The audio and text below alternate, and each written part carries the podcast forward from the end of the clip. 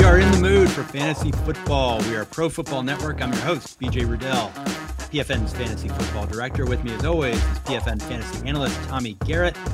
Joining us again today, PFN fantasy analyst Jason Katz, better known as Katz. We are talking about the waiver wire for week 14. This is a critical time for most people, most people who play fantasy football, who are still listening to this podcast and still care about their teams and either making the playoffs or getting a better seeding in the playoffs or just warming up because you're 10 and uh, 2 10 and 3 and you don't care because you've got a one seed and you're just laughing at everyone else in your league you should still care about the waiver wire.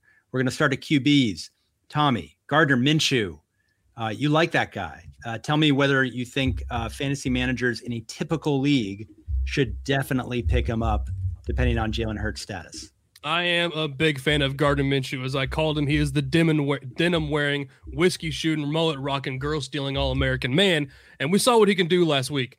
Uh, had a an incredible game, honestly, for given the situation he was put in. Hasn't been a starter for a little bit of time. Lost his job, gets traded, goes 20 to 25, 242 yards, gets two touchdowns. And we saw the excitement after the game with him and his dad, and pretty much everyone on Twitter. I know myself, I was kind of losing, uh, watching him go on. But the the question's always going to come down to the health of Jalen Hurts because if Jalen Hurts is healthy, for as good as Gardner Minshew played, I don't think he could have played good enough to his take to have taken the job away from Jalen Hurts. Uh, so it's all going to come down to his ankle. On Sunday, Jake Glazer reported that they do expect him to be ready for Week Four, although we'll have to kind of wait until.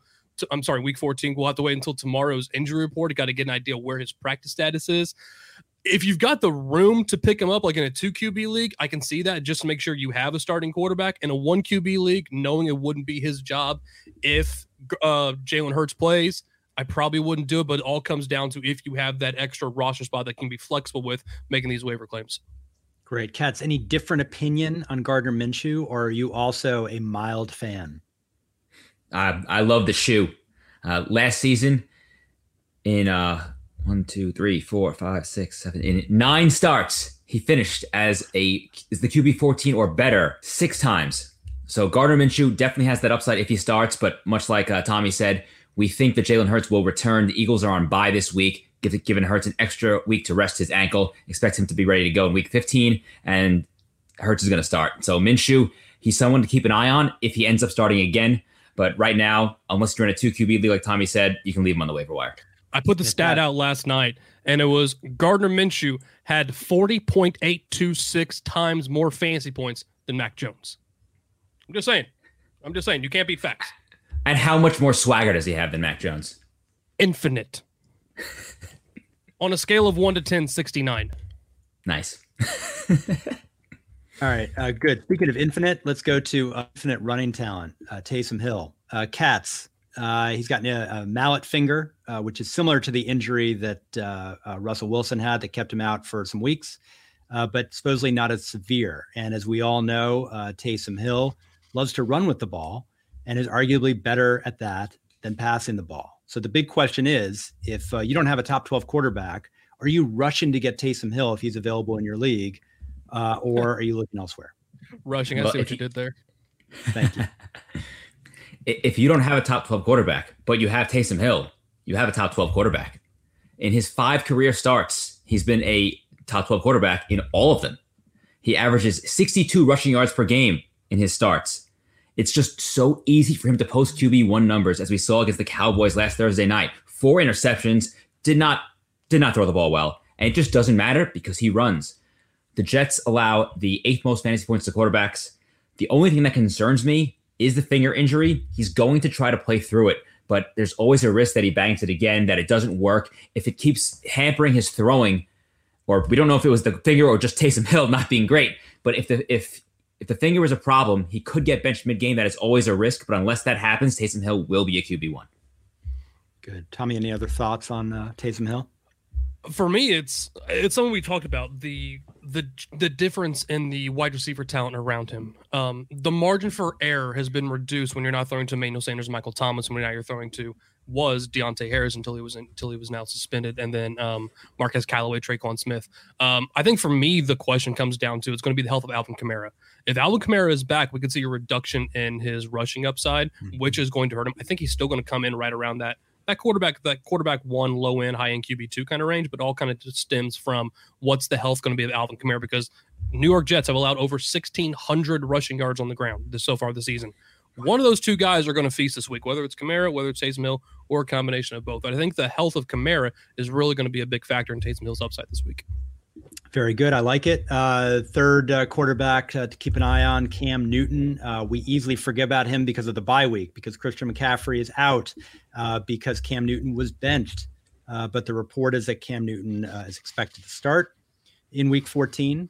he will not have his safety valve in McCaffrey. instead, he will have Chuba Hubbard. Um, but he still has his receivers. He still has DJ Moore. Uh, still has uh, Robbie Anderson. If Robbie Anderson can ever turn things around. Uh, my take is, you know, they're playing Atlanta, and uh, this is a get right game. Uh, Atlanta is kind of the southern version of the Jets. Um, they are capable of being uh, beaten on the ground and through the air. Cam Newton can do both. Sneaky waiver ad. Uh, I would not expect him to do much better beyond that. He plays Buffalo and Tampa Bay and New Orleans and Tampa Bay down the stretch. Newton is a great waiver ad. Katz, Tommy, any disagreement there? I'm probably a little bit less bullish on him just because we've seen him have some good games and we've seen him be absolutely atrocious and literally get benched. Uh, last game he was out there had 6.2 fantasy points, and we saw PJ Walker coming against Miami. Uh, the current the concern for me actually stems from the coaching staff. Uh, we just saw uh, Matt Rhule fire Joe Brady. So what is this offense now going to look like? Uh, this seems like a week that could be very much in flux. We're not going to go with this what this offense could be. They're doing a bunch of install right now. We're assuming they used the bye week to try to help alleviate some of that you know those tight time constraints. Whether or not that was enough, I don't know. We'll have to see what this offense looks like. But I'm a little hesitant going out there and wanting to start Cam Newton in Week 14 when I know a chance my fantasy playoffs are possibly on the line. I'm more on Tommy's side on this one. I know the Falcons allowed the second most fantasy points to quarterbacks, so of course there's upside there. But but when we last saw Cam Newton, he threw 21 passes in Week 12. He completed five to his team and two to the other team. I don't know how with likely the play, a playoff spot on the line, you can confidently put him out there this week. All right. Well, that's uh, you two are often on the other side uh, of me on uh, on issues, and I'm used to it, and uh, I accept it. Uh, keep in mind they were on the road against Miami, and that's uh, mm-hmm. not an easy place. well, Miami's defense has been has been flying here as a reason. I mean, they shut down Lamar Jackson. What did you think they were going to do to Cam Newton? I mean, that was a good right. matchup for Miami and how they're playing right. right now here recently with a lot of blitz. So I want to make sure that I get the last word based on context. Uh, that I think Cam Newton against Miami in Miami is different than Cam Newton at home against Atlanta. But I, as always, respect uh, your pushback. Uh, next up, running backs.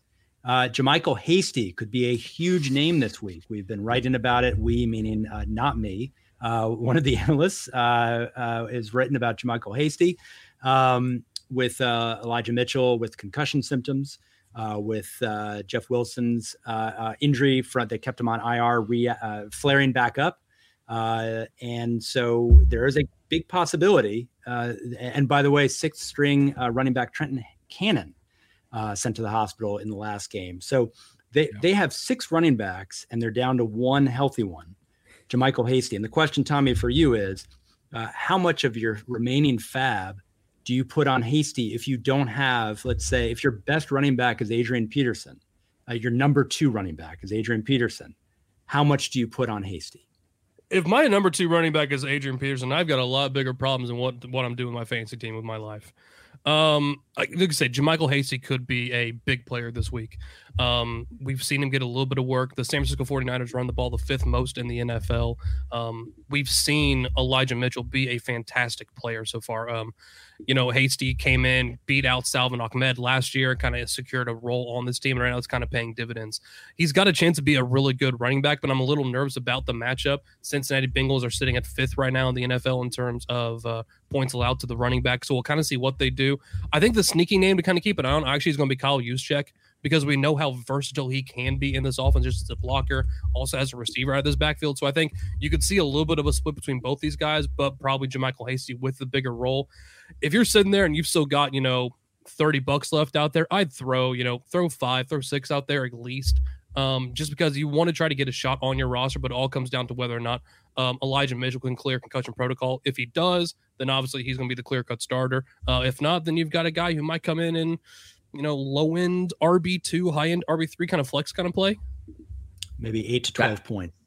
Back in week four, back in week four, when Elijah Mitchell missed the game, Michael Hasty missed the game, Kyle Juszczyk, to Tommy's point, played 82% of the snaps. So I really think that if they're down to just Hasty, and then I presume they would just sign someone off the street or maybe call someone, someone from the practice squad, it would probably be a mostly Hasty and Juszczyk. We've only seen Hasty be in a kind of a feature role once. It was in week eight of the 2020 season uh, where he touched the ball, carried 12 carries, 29 yards, one catch. Um, didn't really do much. It's I don't expect them to ask Hasty to be like an every down back to do what Elijah Mitchell does. So I think we could see a lot of Kyle Juszczyk. And there's also the added confusion of, well, Mitchell can still clear the protocol. We don't know what Jeff Wilson's status is. They said his knee flared up. What does that actually mean? Could be a couple days. He could be back. And if either of those guys play, then Hasty's not going to have any value. So it's tough to spend a lot of your fab on a Wednesday when you have when you can end up being useless by Thursday. Not to mention, they're also trying to replace the rushing upside of Deebo Samuel. That's true. Debo, Deebo Samuel was kind of operating as their RB two yeah. for the last several weeks until obviously last week when he missed. Uh, so so they have, they have a lot of production to make up, and I don't think they're going to put it all on Hasty. Very good, uh, Kat. Sticking with you, is there uh, the Bills running back situation has been fascinating this season uh, for obvious reasons. Devin, Devin Singletary, Zach Moss. Uh, Zach Moss was inactive week one, then Zach Moss starts to take over a little bit. Singletary's a little bit more in the background in terms of scoring opportunities. And suddenly Matt Breida steps forward. Zach Moss is made inactive. And then Breida and Josh Allen, who knows who's to blame, uh, on Monday fumbled the ball. It looked like Breida. And uh, now we're left with uh, uh the potential of a, a three headed monster backfield uh, with Zach Moss maybe being the uh, de facto lead. Is there, if people have dropped these Bills running backs because they're fed up, is there, who would you pick up, if any of them? I'm not sure what you can really take away from this Monday night game. I mean, we just saw a game. yeah, Tommy's shaking his head right now. To me, all it did was just mess up the averages. When I go back there and I go back and re-look over the season, like all this did was just screw those things up. So you have everything that happened in this game comes with a massive asterisk. Right. We have a game where the Bills played a team that attempted three passes. Like, what do you do with that? As I know some people were like, "Oh, this is real football." No, no, it's not. Nothing happened in this game. They couldn't do anything because one half half the time one team was playing into such heavy winds that they they couldn't throw a forward pass basically. Uh, Honestly, the almost, Patriots were the team that I expected to be the least impacted by this, and they're the ones that were only throwing the ball three times. I mean, I have to assume that the weather was the reason Zach Moss was active, but he got 10 carries and three targets. So it looks like he was a deliberate part of the game plan, which I don't understand because Moss was once again, as he's been his entire career, completely ineffective eight carries, 21 yards, but he played 41% of the snaps. Matt Breida, who had been coming on strong, was reduced to just 12 total snaps. Mm-hmm. And we know Devin Singletary is kind of just, he gets you 40, 50 yards, maybe a catch. He's he's an RB4. I, right. I don't know if there's anyone on this team worth rostering at this at this point. Uh, if you're fighting for a playoff spot, I would advise against starting any Bills running back. Well, let's keep moving. Let's just get to Mike Davis, uh, who uh, I've had the uh, fortune of drafting, then trading away, then trading back, then trading away again. Um, he's had seven games with 10 plus fantasy points. Uh, but when you start digging into the numbers, you see that uh, it's hard to sustain what he's done uh, given the way he's done it. Um, you know, obviously, he's getting some massive yards on receptions. Um, but this offense is is uh, pretty dysfunctional when you get past Cordarrelle Patterson. And uh, Mike Davis had another nice game, and it begs the question: Are people going to lunge for him because they see that he got 10 plus points again, and they're desperate for a running back? Um, I would say against the Panthers on the road, uh, an absolute no. Uh, I'm not sure that Davis can be counted on for more than about five or six points in this coming week. It's not a good matchup. Uh, he is not, uh, uh, in my opinion, a top 50 quality running back. And I think that it's very easy for him to take a back seat and get only four or five touches. Uh, any disagreement there between the two of you? I'm on your side here, BJ. I completely agree. Uh, Mike Davis had a 54% snap share last week, which was actually his highest in a month, but still just eight opportunities. The only reason it looks good is because he happened to score. You said it best with the with the matchup this week. The Panthers allow the second fewest fantasy points to running backs.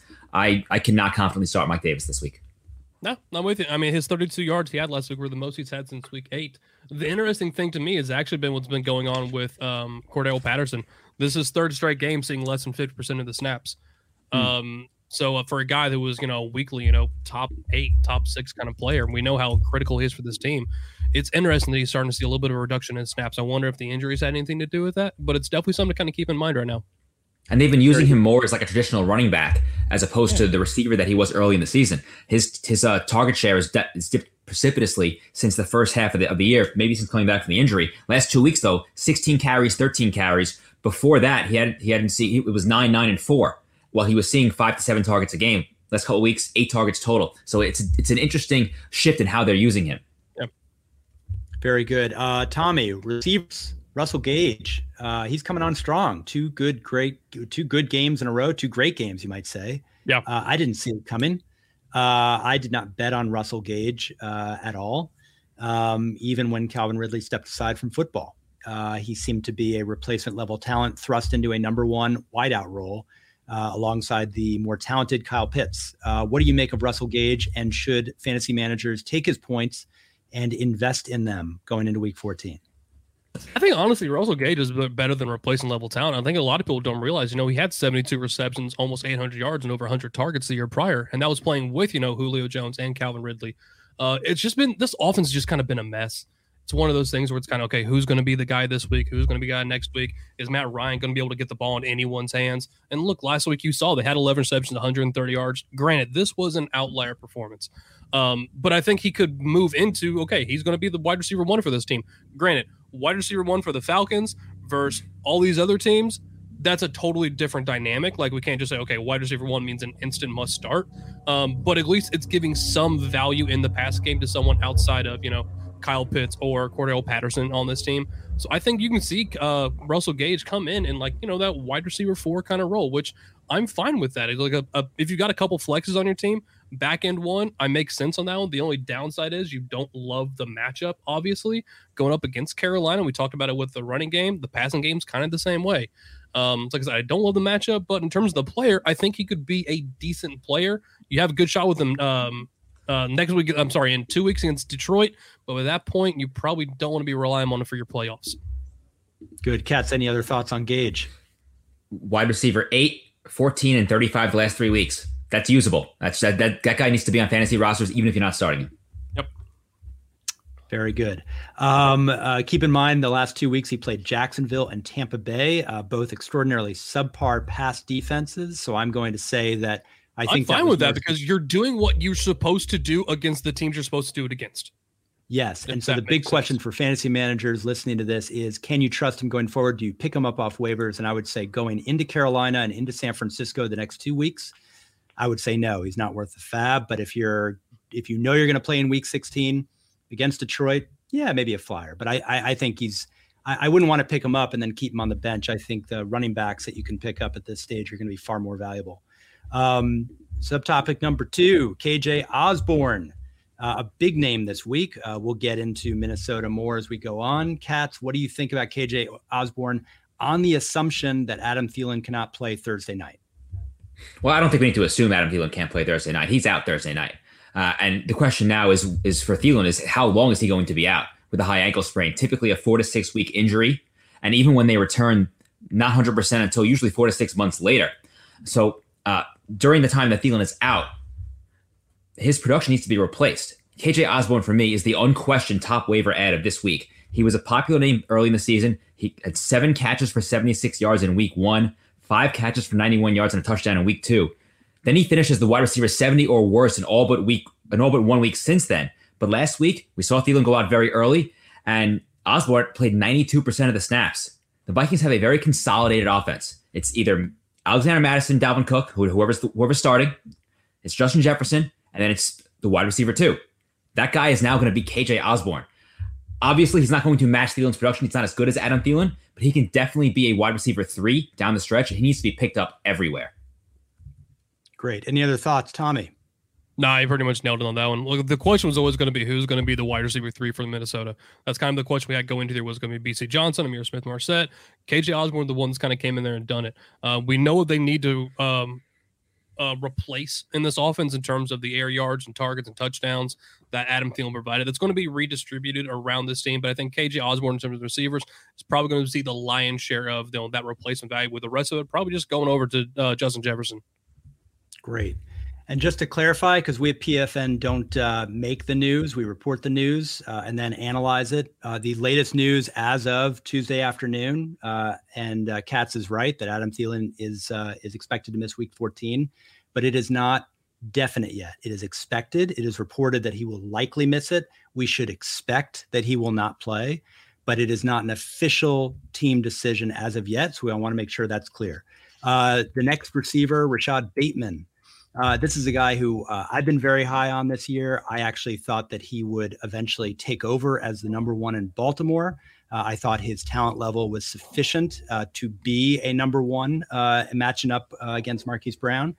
that has not quite turned out. week nine, week 10, it looked like he was starting that trend. And then things started to collapse against Chicago, Cleveland, and Pittsburgh. and now the question is can anyone trust him?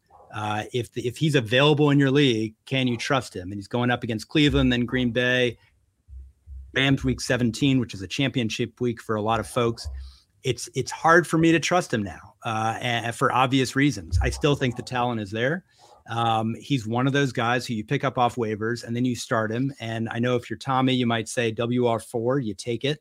But I think as you're getting into the fantasy playoffs, you want more than a WR4 you want someone who's going to get more upside. And I don't see Bateman giving the upside that a championship caliber team needs. Tommy and Katz, tell me where I'm wrong or right on that. I don't think you're completely wrong. And you're talking to one of the biggest Rashod Bateman believers uh, out here. I mean, for he has three straight weeks right now where he was seeing just tons of targets. Goes wide receiver 32, 36, 24. Then on these last three weeks, 57, 55, 112. Surprising he gets in triple digits. Game against Cleveland, that was when Lamar Jackson throws four interceptions. Not surprising for it. None of the receivers do that well. But I mean, last week, doesn't catch on a single target. He gets out snapped and out targeted by Sammy Watkins and even Devin Duvernay. Um, right now, it's actually kind of hard for me to trust Rashod Bateman. If you had a guy where if you really needed to, let's say you had um, Darrell Henderson and you needed to pick up Sony Michel, you didn't do it for some reason last week. Like Rashod Bateman's a guy I would drop to pick up one of these critical backup guys right now. And it's, I don't think he's a must add. Like, if anything, he would be a very far back in flex play. But given the consistency or the lack thereof that we're seeing, I don't think he could be reliably started right now, or really even rostered. Okay, good. John stuff, Harbaugh, when when asked about Rashod Bateman, uh, if he if uh, if he wanted to see him more involved in the offense, his quote was, "We like it when a number of guys are targeted. It doesn't always work out that way. You can't create that. When you start chasing that, that's when problems happen. That is not exactly a ringing endorsement of Rashod Bateman seeing some sort of increased uh, like workload going forward. I'm with Tommy. I think you can drop him. Great. Uh, finally, tight ends, folks. We're going to talk about three tight ends. These are not the obvious tight ends. We're not going to say, should you pick up Travis Kelce in the one league in the world that he's still available?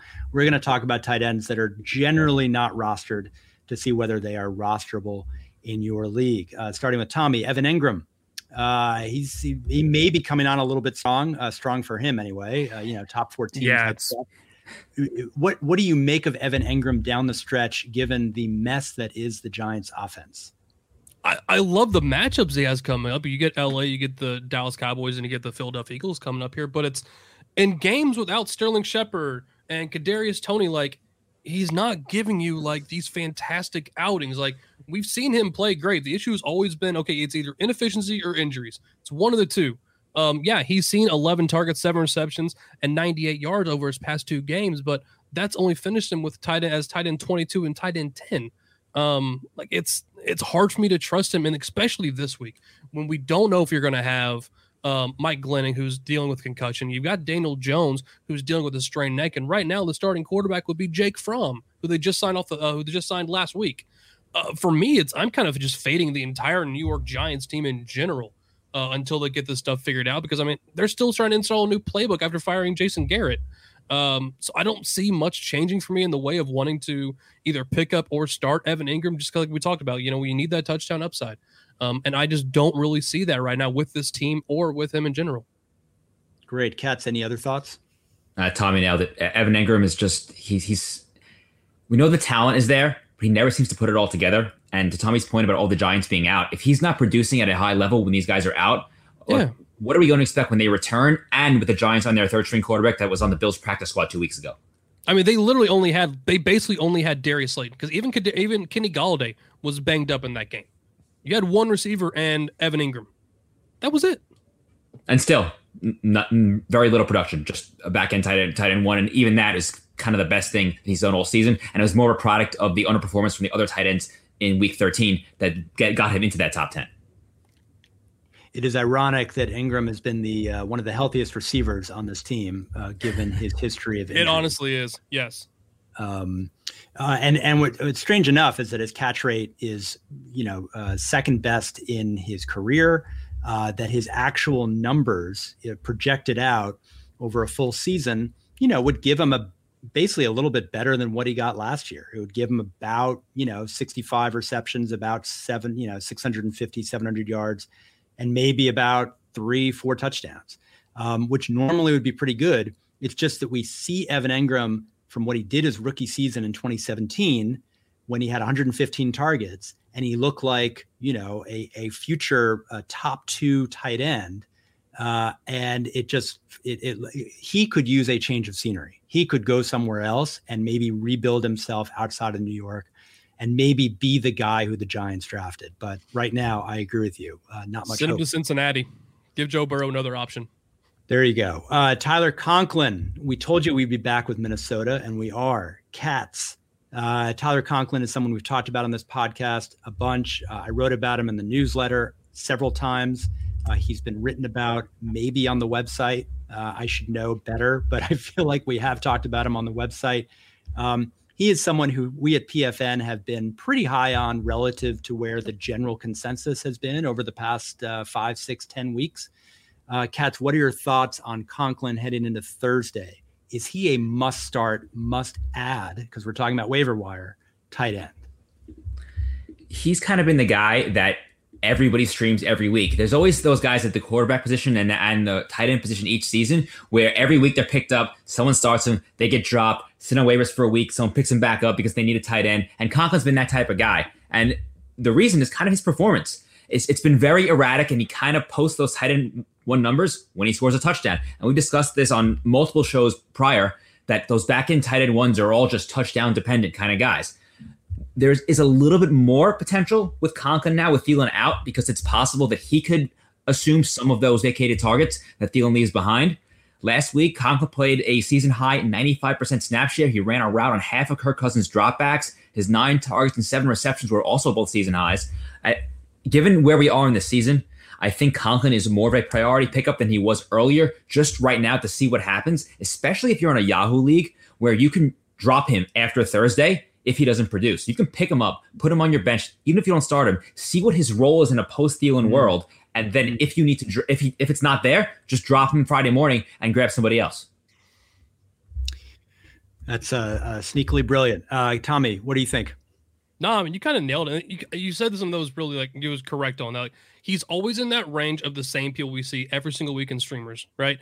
It's like every week, every week you go to the bar and like on a Saturday night when the lights come on, it's always the same people that are left standing around. You've got to choose from. That's Tyler Conklin. Like he is always that guy that if you need a streaming option, you're turning to him, like, all right, fine. I already know what I'm expecting. Go ahead and come on with me. Like you're fine with him. Go pick him up, plug him in. Fantastic. Uh, and uh, finally, uh, we're going with Cole Kmet, uh, who uh, was one of my favorite, two favorite underrated fantasy tight ends this summer. I shared with readers uh, that his TE 23 ranking, he was the 23rd ranked fantasy tight end. His average draft position was 23rd. and I thought he'd be top 14, which he is not yet, but the season yeah, is He was my over. breakout tight end this year. I'm, I'm with you. Oh, Okay. So uh, um, so he he's an interesting case because I think he needs to be picked up in leagues if you don't have a TE one. Um, I think this uh, uh, talking about we've talked a lot about broken offenses. Chicago's offense is pretty broken. I like seeing David Montgomery get going because uh, I'm a David Montgomery fan. But the fact is, Darnell Mooney can't carry this receiving corps. Marquise Goodwin got hurt. There's not a lot of depth, and Allen Robinson is perpetually out. Um, it, Cole Kmet gives that opportunity. He's had 18 targets in his last two games. He's been coming on strong, you know, roughly in four of the last six games. He's been yep. adequate or better. And I think down the stretch, he's going to be a guy who will fulfill that TE1 prophecy that maybe Tommy, you and I had at the start of the season. Uh, Tommy, we'll start with you. Any any differentiating or reinforcing thoughts that you have on that? No, I'm kind of with you. Um, the big thing with me was with with last year the big thing Cole Kmet was getting, and I was hoping he was going to get this year, was going to be the red zone looks because Jimmy Graham for a while last year was leading the NFL in red zone targets, and where Cole Kmet was getting the volume, he wasn't getting the red zone looks. That was what I was really hoping we get, and I thought that was what was going to push him over the top. Now we've seen the issues with the Chicago Bears offense in general with Matt Nagy going back to Bill Lazor. You've seen Justin Fields, Andy Dalton going back in and out. Um, I think one of the things that's going to come down with this right here is okay, who's going to be the starting quarterback? If it's Andy Dalton, then I think we can probably see a continuation of what we've been watching these past couple weeks. Talked about, you know, these 18 targets. Um, has a decent matchup with the Green Bay Packers. They can give up some points at tight ends. Um, like I said, the question comes down to okay, is it going to be Fields or Dalton?